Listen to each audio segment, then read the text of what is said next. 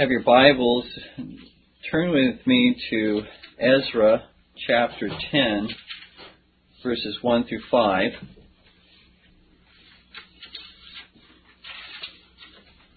As we continue with our series, Biblical Defense of Covenanting and the Solemn League and Covenant.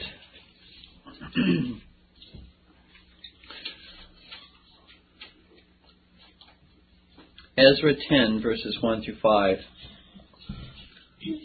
Now, when Ezra had prayed, and when he had confessed, weeping and casting himself down before the house of God, there assembled unto him out of Israel a very great congregation of men and women and children, for the people wept very sore. And Shechaniah, the son of Jehiel, one of the sons of Elam answered and said unto Ezra, We have trespassed against our God, and have taken strange wives of the people of the land. Yet now there is hope in Israel concerning this thing.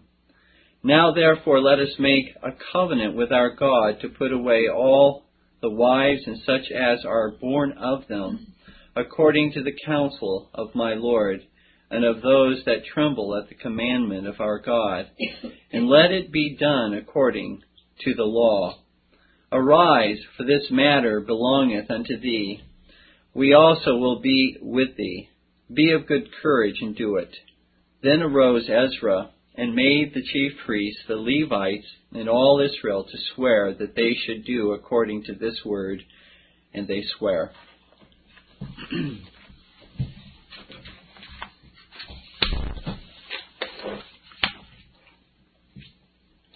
Why spend time preaching and teaching on the subject of national covenanting?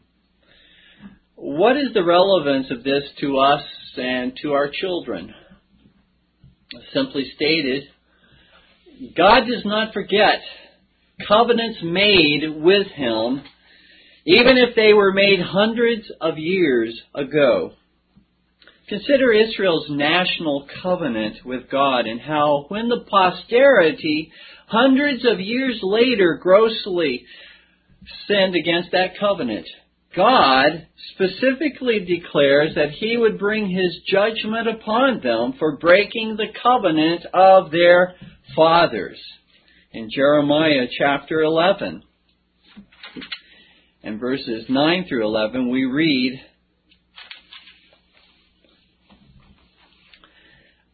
Shall I not visit them for these things, saith the Lord? Shall not my soul be avenged on such a nation as this? For the mountains will I take up a weeping and wailing, and for the habitations of the wilderness a lamentation, because they are burned up, so that none can pass through them. Neither can men hear the voice of the cattle. Both the fowl of the heavens and the beast are fled, they are gone. And I will make Jerusalem heaps and a den of dragons, and I will make the cities of Judah desolate without an inhabitant. Here we see again this uh, the nation that does indeed forsake the covenant of their fathers is one that bears the judgment of the living God. Likewise, go over a couple chapters after that. In Jeremiah 11, verses 9 through 11. And the Lord said unto me, A conspiracy is found among the men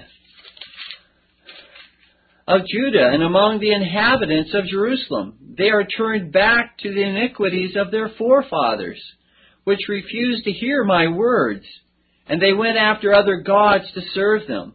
The house of Israel and the house of Judah have broken my covenant which I made with their fathers. Therefore, thus saith the Lord, Behold, I will bring evil upon them, which they shall not be able to escape, and though they shall cry unto me, I will not hearken unto them.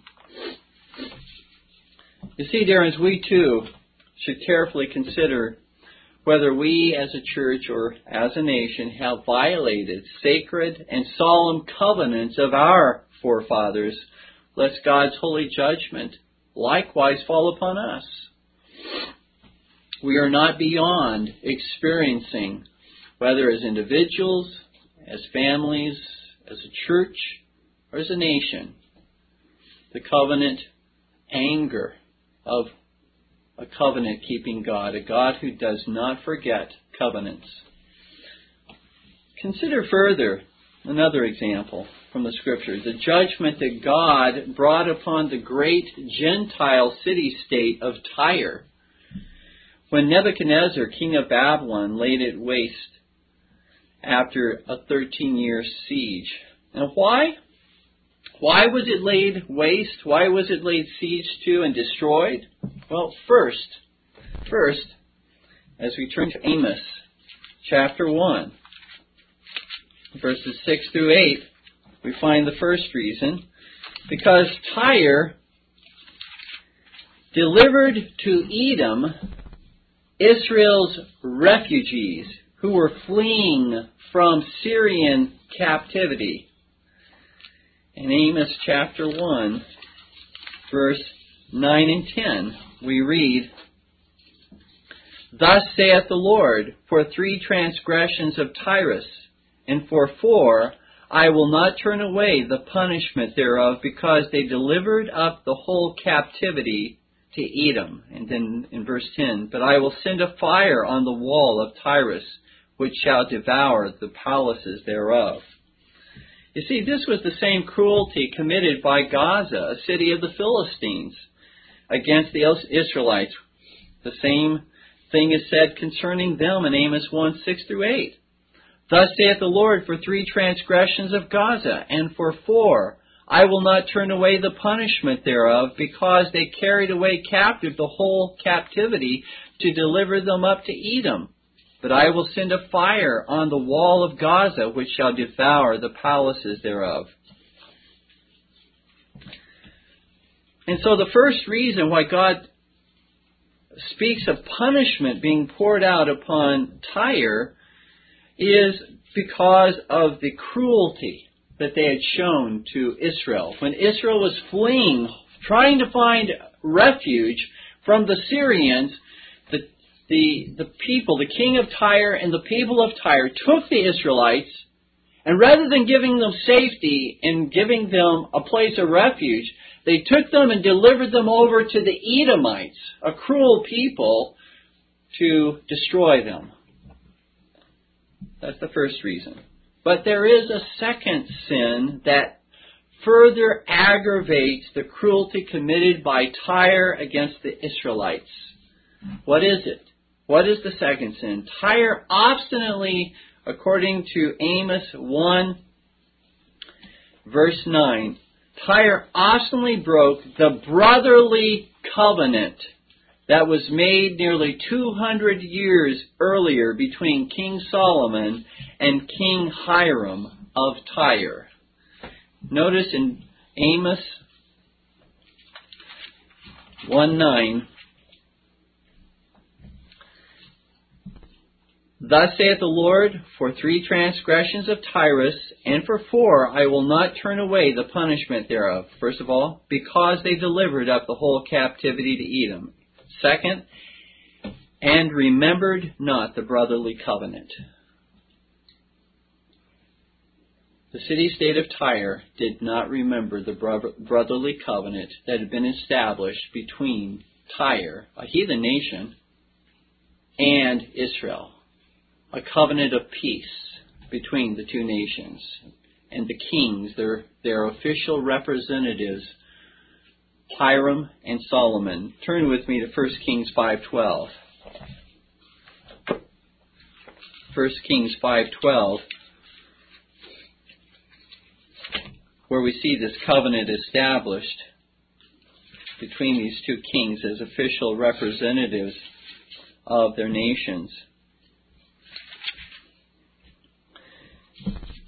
And the Lord gave Solomon wisdom as he promised him, and there was peace between Hiram and Solomon, and they two made a league together, a covenant together. And in 1 Kings 9:13, Hiram appeals to Solomon by, by calling him a brother. A brother because of this covenant of peace that was made between them. Here we see God's judgment brought upon succeeding generations of Tyre for failing to keep a national treaty with Israel. A treaty of peace which bound not only the king and the generation that made the covenant of peace with Solomon and Israel, but which bound generations hundreds of years later. A covenant of peace between these nations. Now, dear ones, if a civil league of peace between two nations is so binding that God's judgment falls upon the heathen nation that breaks that covenant, how much more will God's judgment fall upon the posterity of nations that break covenants made directly with God Himself and not simply with one another, as was the Solemn and Covenant? Yes, dear ones, we see in Scripture time and time again that God does not forget national covenants. He judges those nations that treat them with contempt. However, in order for those national covenants to be binding, they must, in the first place, be lawful in their content, which brings us to the first main point today. National covenants, in their content, must be agreeable to God's law. And that is the substance of our text in Ezra chapter 10. Let's turn back there again, Ezra chapter 10. And I would focus upon this particular phrase in verse 3, at the end of verse 3, concerning this covenant that they made as a nation a nation that had returned from exile, it says at the end, and let it be done according to the law. Let this covenant be done according to God's law. Let the content of it be in agreement with the law of God. There was no covenant, oath, or vow is binding upon anyone if the specific content of it is not morally agreeable to God's law. For we cannot bind ourselves or others to sin against God. It is not a lawful covenant if it binds us or others to sin against God, to break His law. Truth in that which is sworn is essential to the binding nature of a covenant, even as we see was the case in the covenant instituted by Ezra between God and Israel. In that particular covenant, let it be according to the law. Well, why was this covenant instituted here at the time of Ezra? Well, because of the pollution of Israel with the religions of the nations round about it through intermarrying with those nations, those godless nations, as we see in Ezra chapter 9, verses 1 and 2, where it says, Now when these things were done, the princes came to me, saying, the people of Israel and the priests and the Levites have not separated themselves from the people of the lands, doing according to their abominations, even of the Canaanites, the Hittites, the Perizzites, the Jebusites, the Ammonites, the Moabites, the Egyptians, and the Amorites. For they have taken of their daughters for themselves and for their sons, so that the holy seed have mingled themselves with the people of those lands. Yea, the hand of the princes and rulers have been chief in this trespass. You see, this was strictly forbidden by God's law in Deuteronomy chapter 7, verses 2 through 4, to, to intermarry with these surrounding nations. Not so much because to marry someone from a different nation is in and of itself sinful, but it was the immorality, the idolatry, the, the different religion of those particular nations that God says would then become a part of those marriages. When two people holding different convictions as to religious principles unite together, if they are both going to hold those religious principles uh, strictly, there's going to be all out war. If they're going to be united together, someone is going to have to compromise in order to live together, which is going to bring down the truth to the, to the lowest common denominator. That is not the way we should stand for truth. And that's why God speaks of here prohibiting, forbidding Israel to intermarry with other nations who have different religious convictions and principles than that of Israel. And you'll recall that this was the sad consequence that befell King Solomon, the wisest mere man that ever lived. In 1 Kings 11, verses 1 through 8, it says very clearly that he married these various women, and many, many of them from all of these various countries and nations around the world who held different religious principles and convictions than himself. And he, it says there that his heart was turned away from the Lord his God because he married these various women. And he set up these various images and these various gods throughout Jerusalem to honor the gods of his wives. Solomon fell into a great apostasy. Even one who was called and said to be the wisest mere man who ever lived. In the scripture, God makes that statement concerning Solomon and if Solomon, dear ones, could fall into such a sin, let none of us for a moment think that we cannot fall into the same sin. If we are not careful, if we do not honor the Lord, if we do not watch our steps and our paths, if we do not watch who we have the, that familiar fellowship with, if we begin to just say, it really doesn't matter what others believe, they call themselves Christians. They call themselves or they attend various Christian churches. It really doesn't matter what they believe. We will find that our that our uh, faith is being compromised, and we will eventually uh, find that in order to tolerate the convictions of our spouse, that we'll have to give up our own if there's going to be peace in the home. Because if both adamantly adhere to those, there won't be peace. It will be all out war all of the time. Those kinds of uh, religious principles that are contrary to one another cannot peacefully coexist unless people are willing to give them up. And if that's what, and if that's how strong our convictions are that we can simply give them up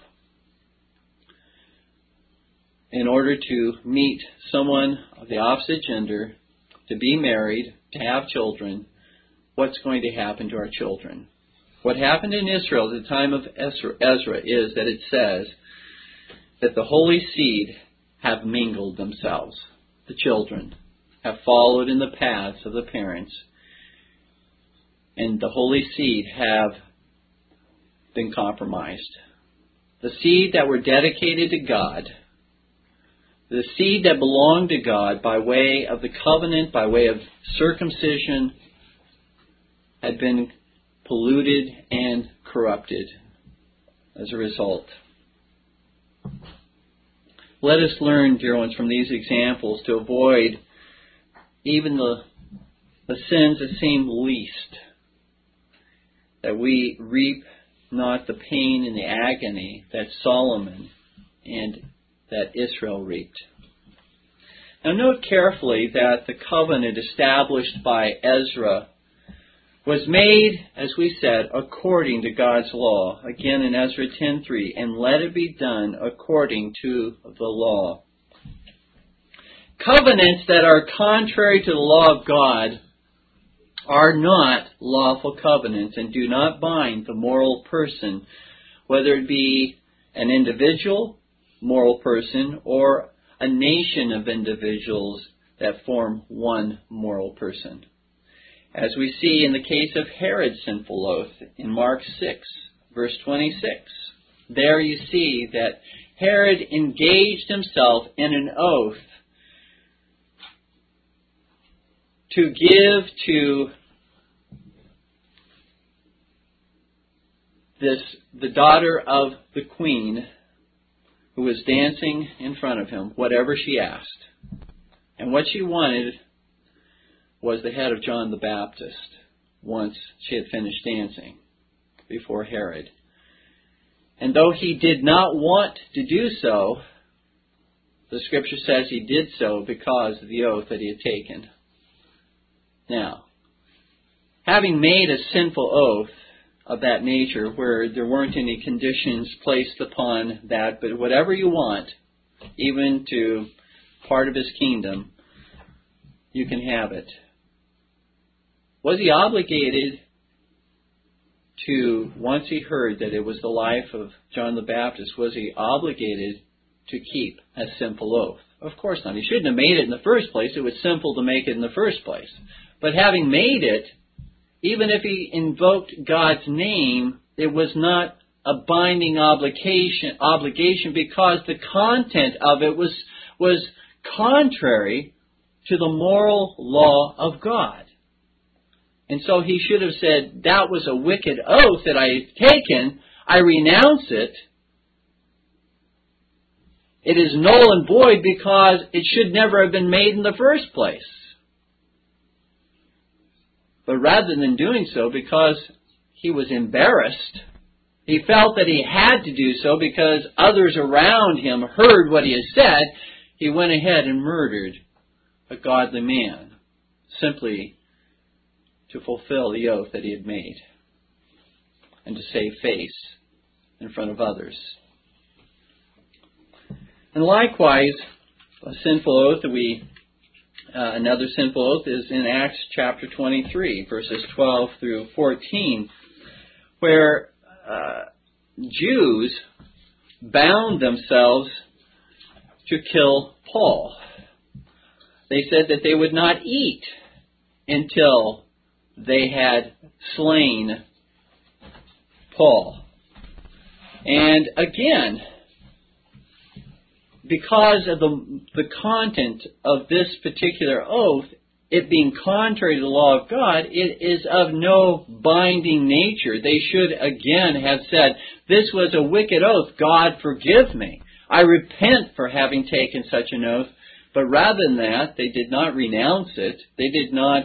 They did not uh, say that it was wrong or sinful. Now they were not successful in slaying Paul, uh, but they certainly were uh, successful in a way uh, of bringing him before the magistrates, which eventually led him to appealing to Caesar. And so they were certainly, uh, hum- from a human perspective, responsible for much of the uh, grief and sorrow that P- Paul experienced. But nevertheless, again, we see that this was an immoral oath. It was it was uh, not one that should have been made because it was contrary to the law of God. And likewise, with a national covenant, as one looks at a national covenant and reads it, if there is that which is morally disagreeable to the law of God, it cannot bind. However, if what is in it is morally agreeable to the law of God, it is a lawful covenant. a lawful national covenant.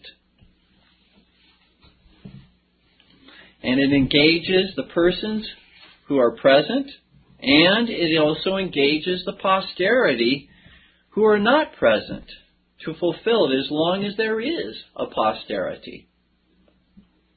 Note as well the emphasis upon swearing in the name of the God of truth. Again, emphasizing that all of our covenants should be based upon truth as it is revealed in the Word of God. In Isaiah 65, verses 15 and 16, and ye shall leave your name for a curse unto my chosen. Should maybe just before continuing give a little bit of background. Here, the prophet Isaiah is, is speaking against the generation that is then living, a corrupt generation. And he says, in speaking to them, And ye shall leave your name for a curse. You are a cursed generation unto my chosen, there is going to come in the future a chosen generation who will follow him, follow God, who will love the Lord their God. And so they will leave their name for a chosen generation in the future. Uh, Isaiah continues, For the Lord God shall slay thee, that generation, and call his servants, that is, that future generation, by another name it was, again, very common when God blessed a person, he changed his name. Abraham, uh, from Abram to Abraham, Jacob to Israel. And so to change his name was to speak of a time of blessing that was to come upon that future generation of Israel, which is the calling of the Jews, when all Israel shall be saved, which we yet look forward to as the, at the dawning of the millennial period. And verse 16 says of Isaiah 65 that he who blesseth himself in the earth shall bless himself in the God of truth, and he that sweareth in the earth shall swear by the God of truth, because the former troubles are forgotten, and because they are hid from mine eyes. Notice, and he that sweareth in the earth certainly that includes that uh, includes Israel, but I would say it's it's the language seems to be much more universal. Whoever he may be who swears in all of the earth that he must swear in in the God of truth. That to swear in the name of God is to swear by the truth that God has revealed. You cannot be swearing truly in the name of God if you are swearing something that is contrary to His truth.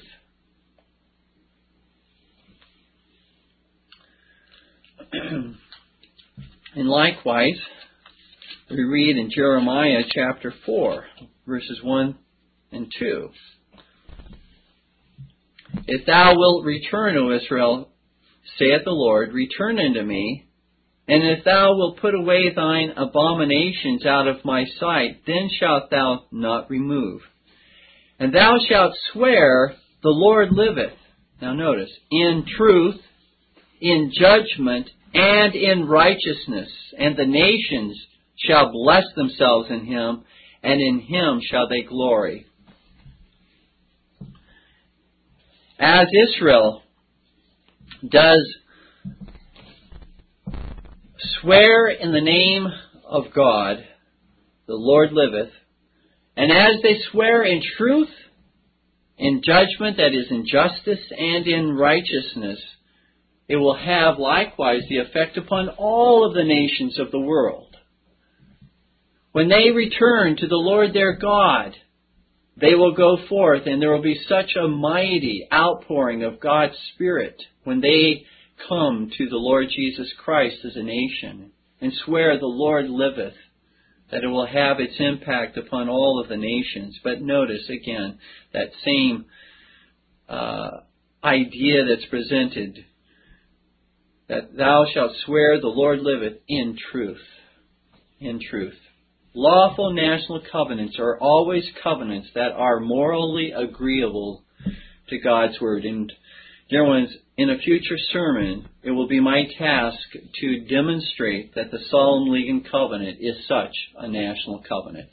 It is agreeable to the law of God, to the moral truths that we find in God's Word.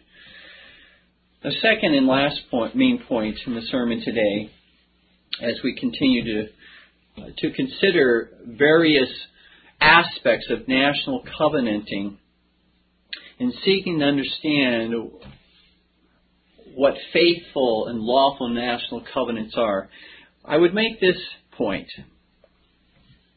Lawful national covenants have an intrinsic obligation. And I'll explain what that means if that's unfamiliar, unfamiliar to you, but let me say it again. Lawful national covenants have an intrinsic obligation. Turn with me to 2 Kings 23, verse 3. 2 Kings 23, verse 3. Now, this is a covenant at the time of King Josiah, a king who brought great reformation to the church and nation of Israel.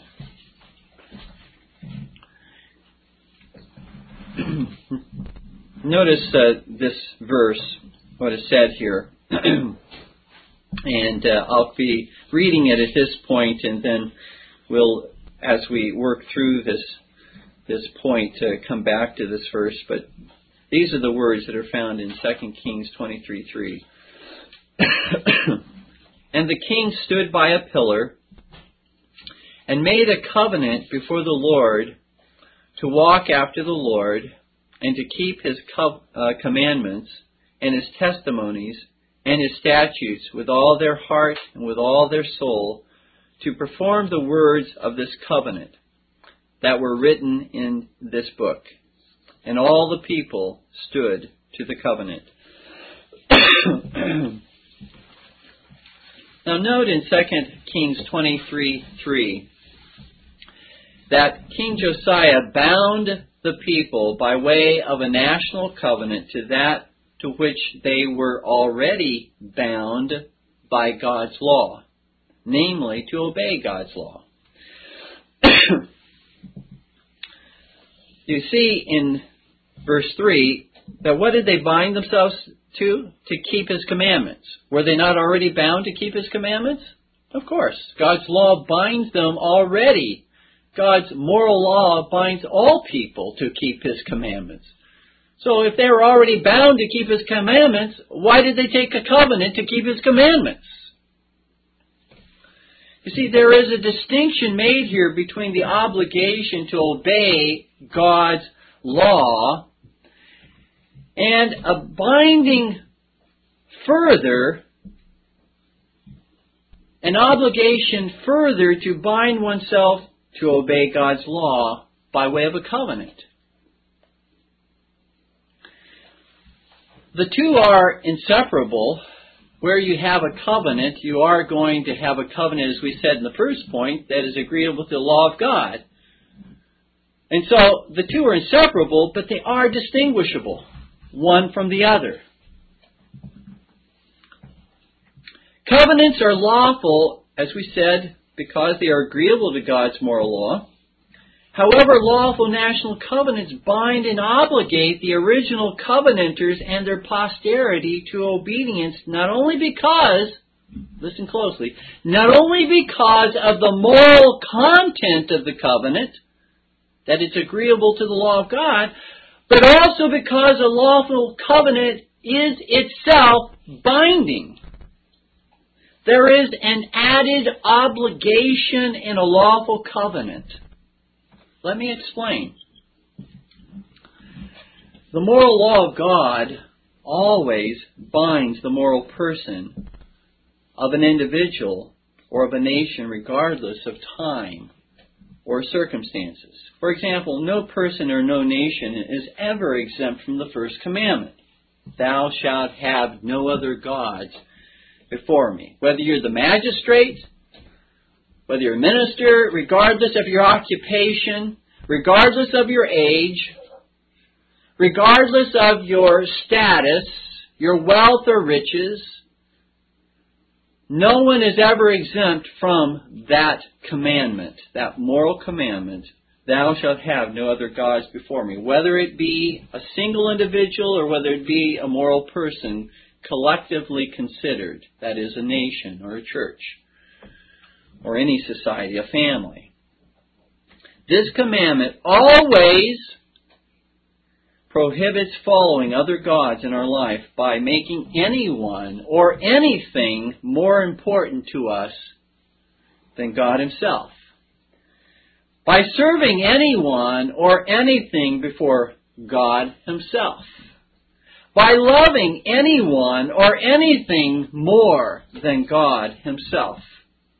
By acknowledging the authority of anyone over the authority of God Himself, or by worshiping anyone or anything other than God Himself. Thus, the federal Constitution of the United States engages this nation in national idolatry when it states that the supreme law of the land is the Constitution itself, a law of man's mere authority, rather than stating that the supreme law of the land is the Bible, a law of God's authority.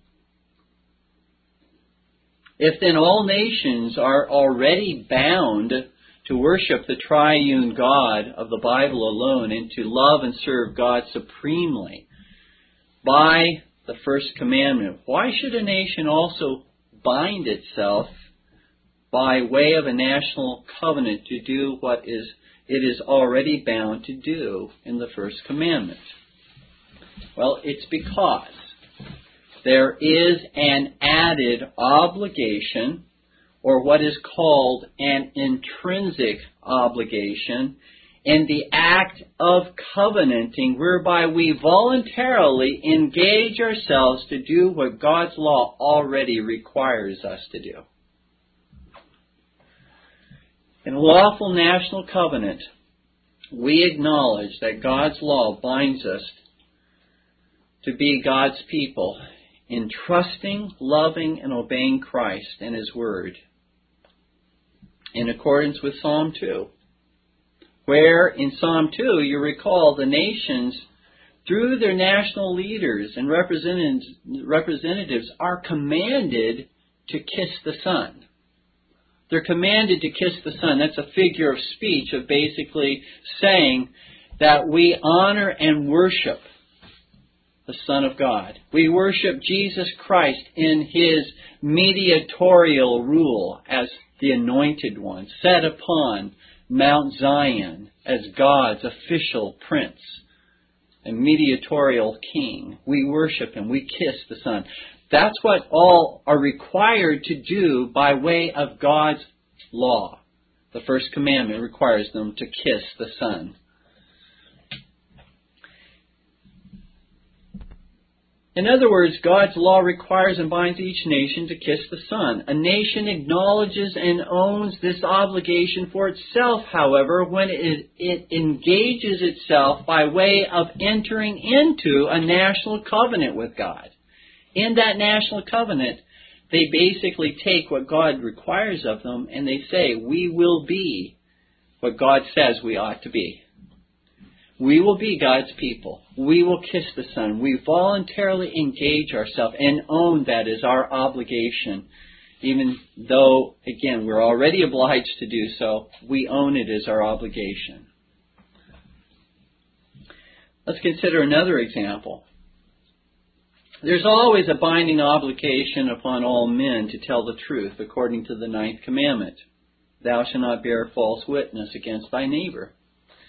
So why does not a court simply remind a person that he or she is bound to tell the truth before testimony is given? Why an oath? Why not just remind them, you know, you, know that you're supposed to tell the truth here. Why not just remind them of their obligation? Well, it is because there is, dear ones, an added obligation in an oath or covenant that further binds the moral person to do what he or she is already bound to do by God's law. So that, that if one voluntarily binds oneself to tell the truth by way of a lawful oath, should that person lie, he has not only lied and broken the ninth commandment, but he has also perjured himself by breaking a lawful covenant and has taken the name of the Lord God in vain and has broken the third commandment as well. Thus, one who might say that he owns, just making a, a, a brief application here, one who might say that he owns the solemn league and covenant because he believes the content of the solemn league and covenant to be morally agreeable to the Word of God has missed the whole point of the added or intrinsic obligation of that national covenant if he doesn't go any further. It is not simply owning the content of that national covenant to be, to be right and true. It's not simply saying we will take those original documents, the Confession of Faith, the Catechisms, the Directory for Worship, and form former church government, we believe those to be agreeable to the Word of God. Someone who says that has taken a good step in recognizing those things are included and they are of a moral nature. I would agree with that.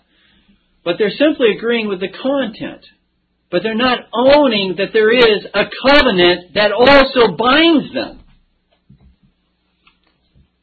It, it is also necessary, dear ones, to own the national that national covenant, that solemn league and covenant itself, to bind all its national posterity as well. For to own the moral content without owning the covenant itself when one is bound as posterity is to perjure oneself. It is to perjure oneself because it is to, to believe or not to believe, I should say, that one is bound by that covenant as posterity.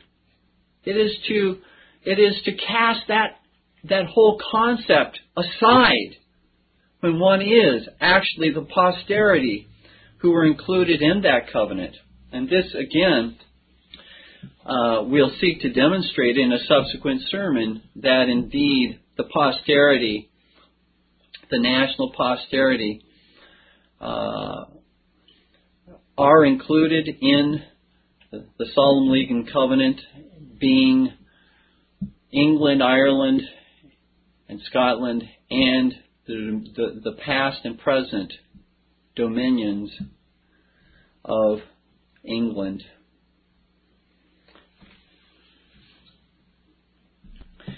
Thus, I would submit, dear ones, that our federal constitution is not only by way of content contrary to God's law, it doesn't mention the name of God. It doesn't mention Jesus Christ and his mediatorial rule over the nations.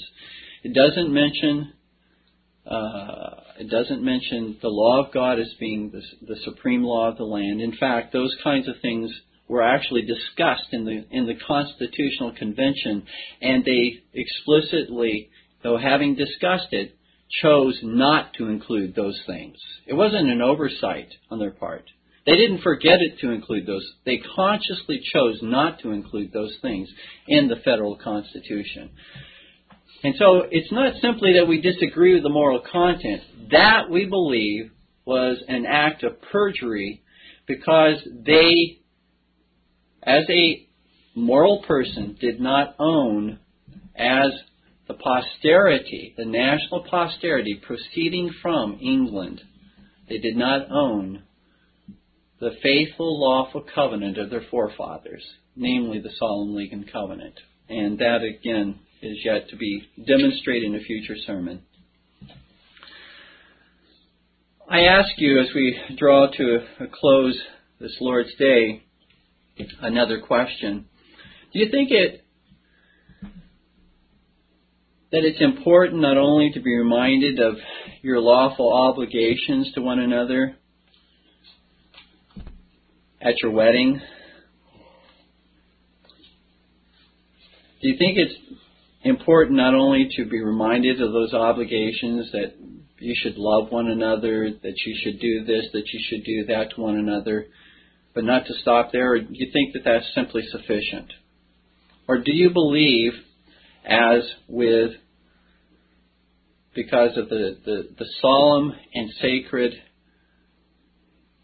institution, ordinance of God, being marriage itself, instituted by God, that it, those types of institutions and ordinances of God do call us to make solemn covenants as well.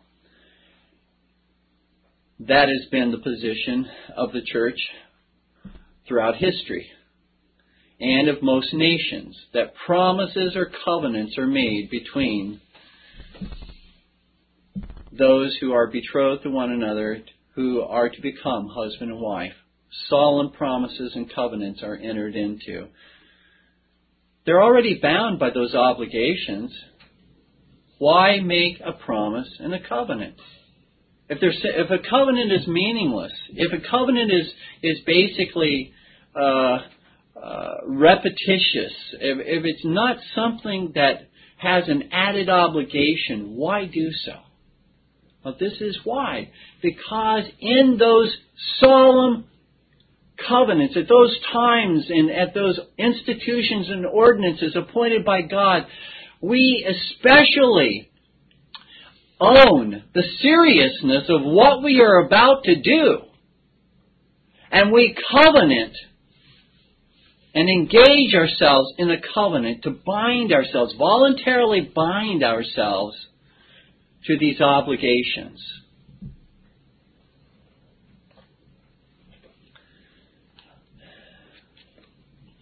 I'd like to share with you in closing the story of a covenant breaker so as to give you hope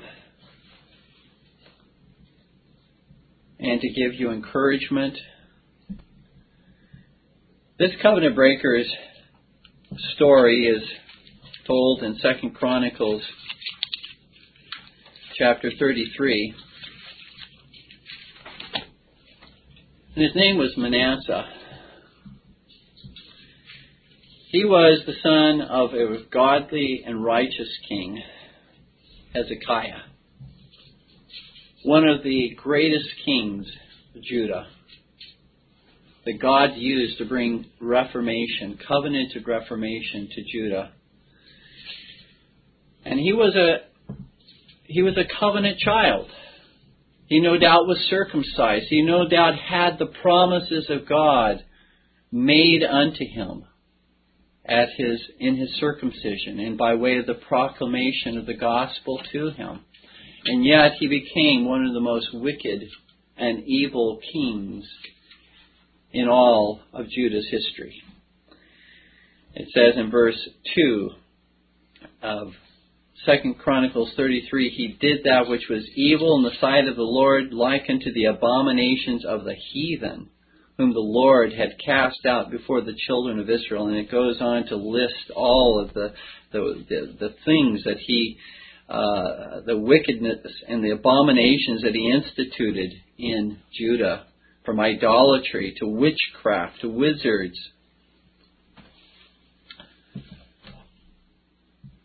In all of these things, the Lord had told Israel that if they did, he would bring his judgment upon them.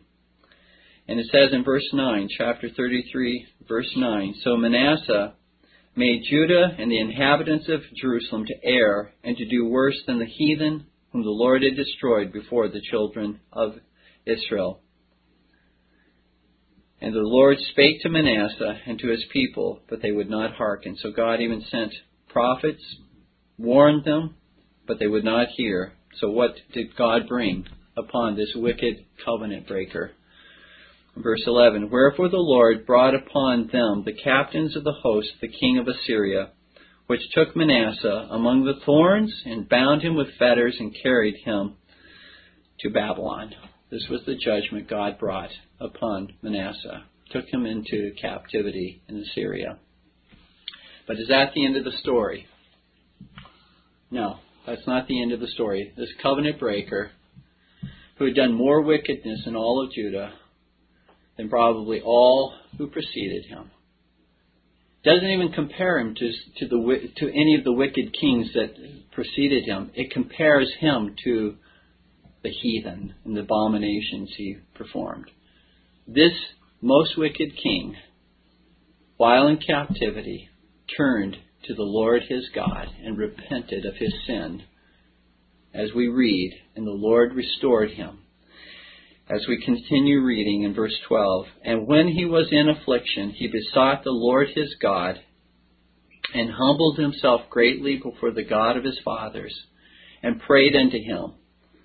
And he was entreated of him and heard his supplication, and brought him again to Jerusalem into his kingdom then Manasseh knew that the Lord, he was God. Now after this he built a wall without the city of David on the west side of Gihon in the valley, even to the entering in at the fish gate, and compassed about Ophel, and raised it up a very great height, and put captains of war in all the fenced cities of Judah. And he took away the strange gods and the idol out of the house of the Lord, and all the altars that he had built in the mount of the house of the Lord and in Jerusalem, and cast them out of the city, and repaired the altar of the Lord, and sacrificed thereon peace offerings and thank offerings, and commanded Judah to serve the Lord God of Israel. Nevertheless, the people did sacrifice still in the high places, yet unto the Lord their God only. The Lord did bring about mighty reformation. The high places about Jerusalem were were not torn down as with other uh, uh, kings that were that were uh, uh faithful in in in following the Lord. They did right, but they did not carry reformation to the point that they should have.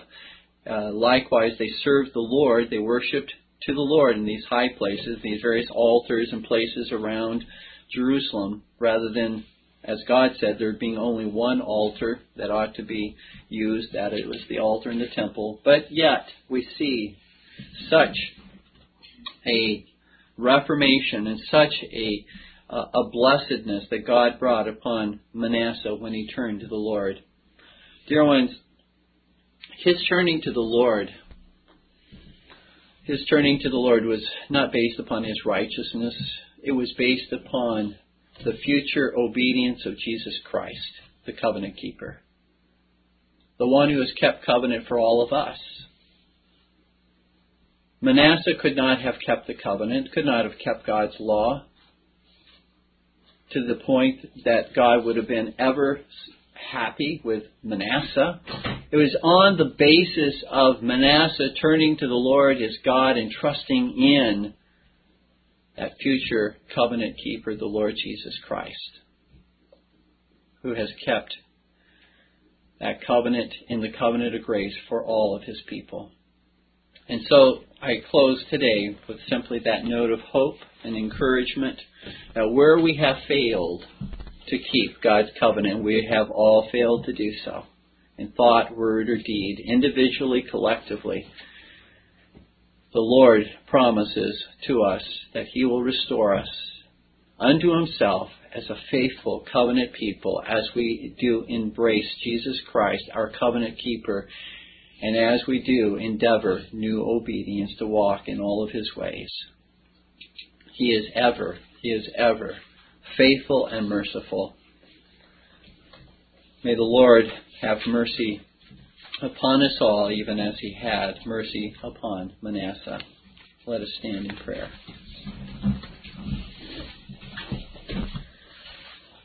Our Heavenly Father, our hearts are greatly lifted up and do rejoice as we consider thy kindness and thy mercy to King Manasseh.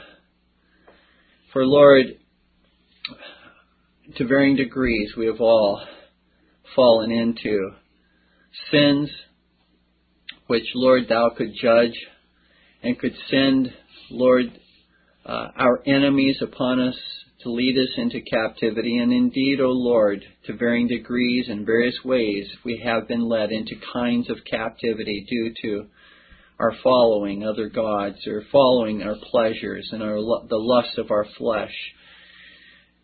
We pray, our Father, that Thou would would uh, at this point cast us upon the Lord Jesus Christ, who is indeed our covenant keeper, who is the last Adam.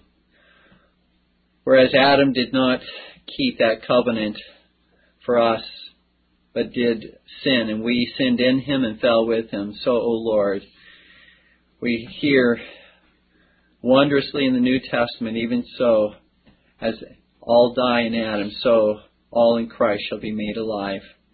And so, Lord, we, we do praise Thee and thank Thee and pray that Thou would renew, help us to renew our covenant with Thee and renew all of those covenants by which we are engaged, all those lawful covenants that are agreeable to Thy word. Help us, O Lord, to, to engage ourselves in them, to be faithful to them, to walk in them all the days of our lives. And we ask, Lord, uh, this to the name of Christ our Savior. Amen. This Reformation audio track is a production of Still Waters Revival Books. You are welcome to make copies and give them to those in need. SWRB makes thousands of classic Reformation resources available, free and for sale, in audio, video, and printed formats. It is likely that the sermon or book that you just listened to is also available on cassette or video or as a printed book or booklet. Our many free resources, as well as our complete mail order catalog, containing thousands of classic and contemporary Puritan and Reformed books, tapes, and videos at great discounts, is on the web at www.swrb.com. We can also be reached by email at swrb at swrb.com, by phone at 780-450-3730, by fax at 780-468-1096, or by mail at 4710-37A Avenue, Edmonton, that's E-D-M-O-N-T-O-N, Alberta, abbreviated capital A, capital B, Canada, T6L3T5. You may also request a free printed catalog. And remember that John Calvin, in defending the Reformation's regulative principle of worship, or what is sometimes called the scriptural law of worship, commenting on the words of God, which I commanded them not, neither came into my heart, from his commentary on Jeremiah 7:31, writes, God here cuts off from men every occasion for making evasions, since he condemns by this one phrase, I have not commanded them, whatever the Jews devised. There is then no other argument needed to condemn superstitions than that they are not commanded by God. For when men allow themselves to worship God according to their own fancies, and attend not to his commands, they pervert true religion. And if this principle was adopted by the papists, all those fictitious modes of worship in which they absurdly exercise themselves would fall to the ground. It is indeed a horrible thing for the papists to seek to discharge their duties towards God by performing their own superstitions. There is an immense number of them, as it is well known, and as it manifestly appears.